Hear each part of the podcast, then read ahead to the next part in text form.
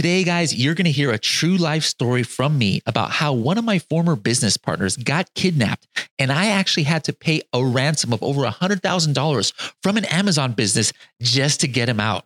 Say what?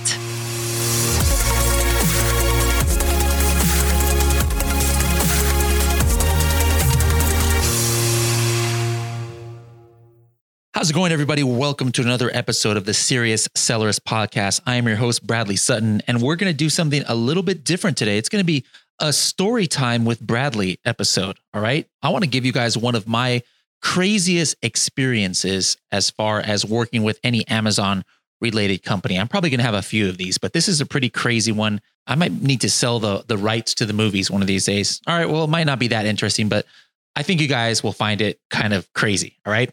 So as some of you may or may not know, my journey with Amazon actually started, you know, maybe five years ago or so. One of my old partners, you know, came to me and he was like, Hey, I'm going to start a cell phone case company. I would like you to join. Now, these were in the days, it's not like today, that's kind of like a joke. Like, hey, let's get into cell phone cases you know that's that's a joke because we all know cell phone cases are so saturated and things. This is way before then. This is in the Galaxy S3, S4 days. S4 had just come out, so I'm not sure what year that was, but anyways, you guys can can look that up. So this was somebody who I had been working with for years. So you know, it, was a Korean gentleman I had partnered with way back in like 1998 was the first time I started, or 1999 around there. We had started a company for aftermarket car parts. This is when the Fast and the Furious came out, and I had started the company where we were, you know, taught we, we were selling aftermarket cars or aftermarket parts like body kits and exhaust systems and intakes for Korean cars. I had a Korean car at the time, and I was like, "Hey, I, I would love to make parts for my car." And I saw that there's a big need. Everybody was making stuff for the Japanese cars, and I was like, "Hey, I want to be able to be the source for Korean cars." So I was like 19 years old, and the business was doing like a million dollars a year in in the United States. So it was pretty it was pretty successful. But that was my first kind of entry into, you know, hooking up with these Korean gentlemen who are, you know, who are great guys. One of my friends, Sam, still does that business actually on his own. But then, you know, partway through that business, another partner had come on and seemed like a good guy. He was like a money guy. He had he, he invested in the company and and had a lot of good contacts. And then you know, we, we just, you know, started doing business together. And then after I got out of that one company for the aftermarket car parts, I still stayed, you know, close friends with the other gentleman. We stayed close friends. We did different ventures, you know, throughout the years. His daughter even stayed at my house with my family for like one whole summer one year. That's how close of friends we were. I taught her how to drive. I mean, we were pretty close family friends, even though we weren't always doing business together. So you know, I would help him with different things. He would help me. You know, he would put me up at his house when I would visit Korea and different things. So th- this went, you know, for a good 15 years. And then he approached me and said, Hey, I- I'm going to start a cell phone case company. I got a good manufacturer here in Korea. I want to launch this to the States. And at that time, I was just working kind of for the man, as it were. I was a marketing analyst for a large food corporation. And I was like, you know what? This working for the man thing that I've been doing for a few years is kind of annoying sure, you know, you've never steered me the wrong way. Let's let I'll I'll go ahead and join your company and and let's see what we can do. So we started off like just like crazy. All right. We joined with another partner who was here in the States, another Korean gentleman, and he was working for a business that was selling a lot of accessories online. And so we kind of all three of us joined together and, and formed this company. And I was kind of like the the money man or not the money man but like the the name person because being the only US citizen I had to have everything in my name and then I also provided like my house and warehouse. Like I provided my house and warehouse. I was part of the deal too as our new warehouse. I actually have a warehouse at my house a, a 2000 square foot warehouse. What happened was it used to be run by somebody who had a wood making business. So when I bought that house I was like oh this is perfect you know for for my car parts business. So, anyways, and, and by that way, by the way, my house became the office for the company. So I actually moved back in with my parents at that time. So we started this company and it was just doing crazy. Like in the beginning, we only had like five or six SKUs, and each one was selling like 500 to 1,000 units a day of phone cases. It was just ridiculous. Our one other gentleman who had joined with us, he just had the idea that was unique at the time. He's like, hey, let's do some 3D rendered images 3D rendered images for our listing instead of just photography. And that just was like game changing at that time. And and we didn't really know what we were doing. Like me personally, I didn't know anything. I was kind of like the logistics guy.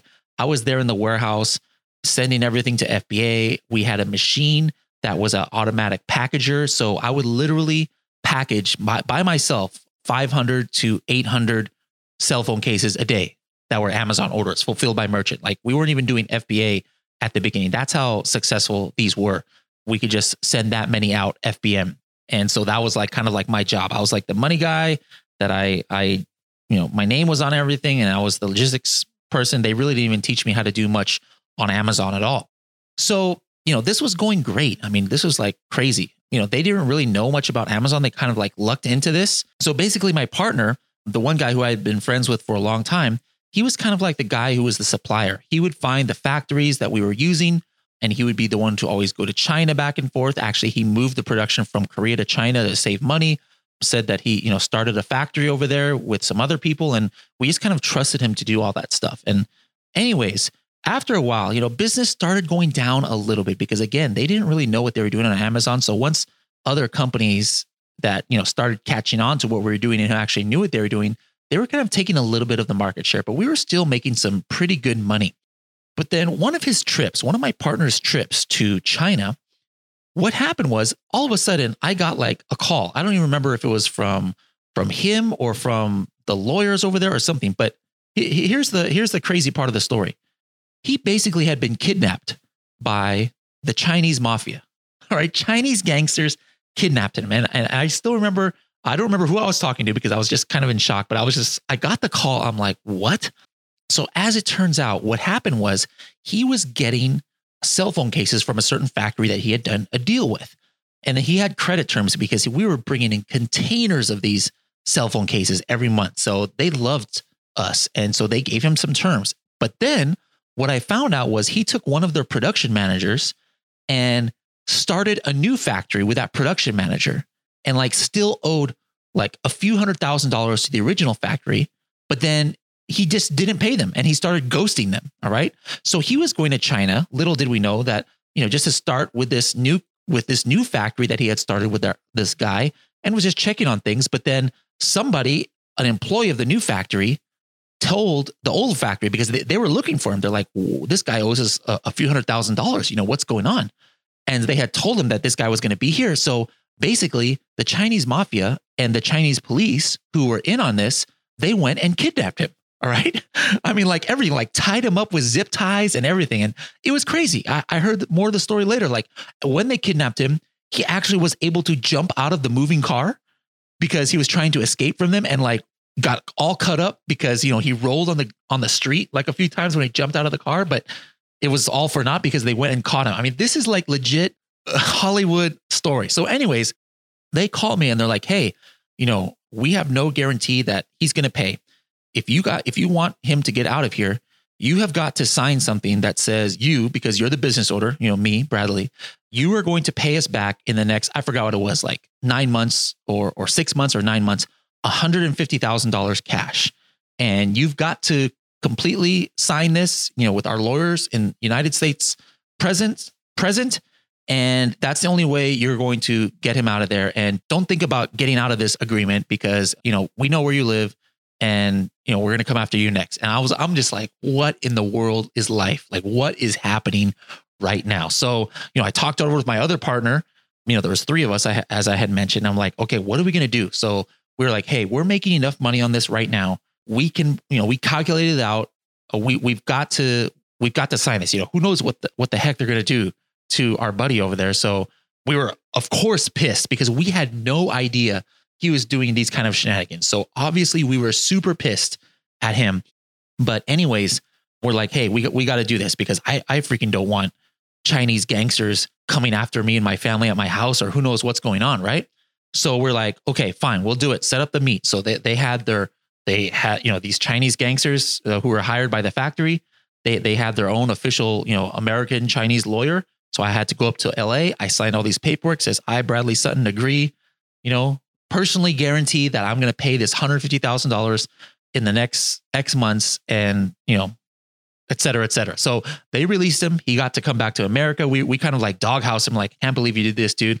Like I ended, we ended up putting him in the warehouse and and he, you know, here this big successful Korean 50 year old businessman was the one who was packaging the the phone cases and stuff. We were obviously super pissed, but we were just working our butts off trying to raise the money for $150,000. We had to like do these payments. I forgot what it was. It was like $20,000 every month and a half or or something like that until it was paid off and we were working our butts off and it became harder because like I said now all of a sudden these other cell phone ca- companies started coming on and figuring out what we were doing and they were doing it much better than us so our sales kept going down and down at the very end of it we probably had like now 30 or 40 SKUs you know different colors and different cell phone cases and making less than what we were making or selling less than what we were making when we only had like four or five SKUs of the S3 and the S4.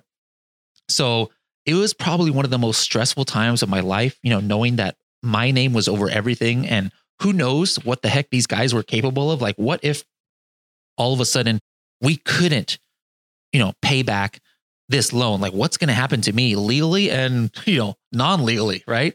So, long story short, we ended up able to pay it off. It was the great feeling to be able to that last, you know, that last one and, you know, legally unbinding us to there and and we kind of like started over and and not to have that that over me. But I don't know what the moral of the story is. I mean, this is just pretty crazy story. Cool story, bro, right? But like one, one some some things to take away is like be very careful with with any kind of partnership or joint venture that you do. Obviously, if it's somebody you don't really know, I mean, have like tons of things in place where you really know that, you know, don't just have your part of the business and they have their part of the business. I mean, everybody should have their own responsibility, but there's got to be a lot of transparency. Don't just give one person so much power with one aspect of the business where something like this could happen. And this could even go for somebody who you might consider, you know, or somebody who is like a relative or a long, you know, above 10 years family friend like this guy was. You know, we had no idea this kind of thing could happen. And, but because we just kind of like let him do his thing and just trusted, blindly trusted that he was taking care of everything in a way that was uh, to benefit the company, this is what happened. And, and, you know, be careful too with your liability. Like everything was me. Like my partner's names weren't on anything because it, it was all me because I was the American citizen. And so like everything was on me. So, that was another you know mistake that that that I learned from. But guys, crazy things could happen in this business, and and that was one of the craziest things that that happened to me. And things could have gone very differently. You know, like things might not have gone out that great had it not been handled or or had you know something gone wrong or Amazon account got shut down, things like that, right? So just make sure that you guys are really safeguarding your businesses take a lot of precautionary measures to protect yourself, protect your your partnerships, whatever agreements you have come in, and hopefully that doesn't happen to you. So I'd be really curious, do you guys have a crazy story? It doesn't have to be with, you know, people kidnapping your business partner and, and threatening crazy things, but I'd be curious, what is your crazy story? Go ahead and send it to support at helium10 helium10.com. Again, support at helium10.com. Send in your crazy story and just tell them, hey, this is for the Serious Sellers podcast. Bradley had said to send in our story. If you maybe we could talk about your story on the air, or maybe I'll even have you as a guest or a few of you as a guest. And let's talk about your stories. And especially if it's something that you think people can and should learn from, and maybe could protect them from something similar that happened. So, thank you guys very much for joining me on Story Time with Bradley. I'll try and think if I have any other crazy stories, but hope that doesn't give you any nightmares about what could happen, what could happen to you. I didn't mean it as far as that goes, but just as a kind of warning example of what can happen. And I hope you guys are able to take something from it. So until the next episode, we'll see you guys later.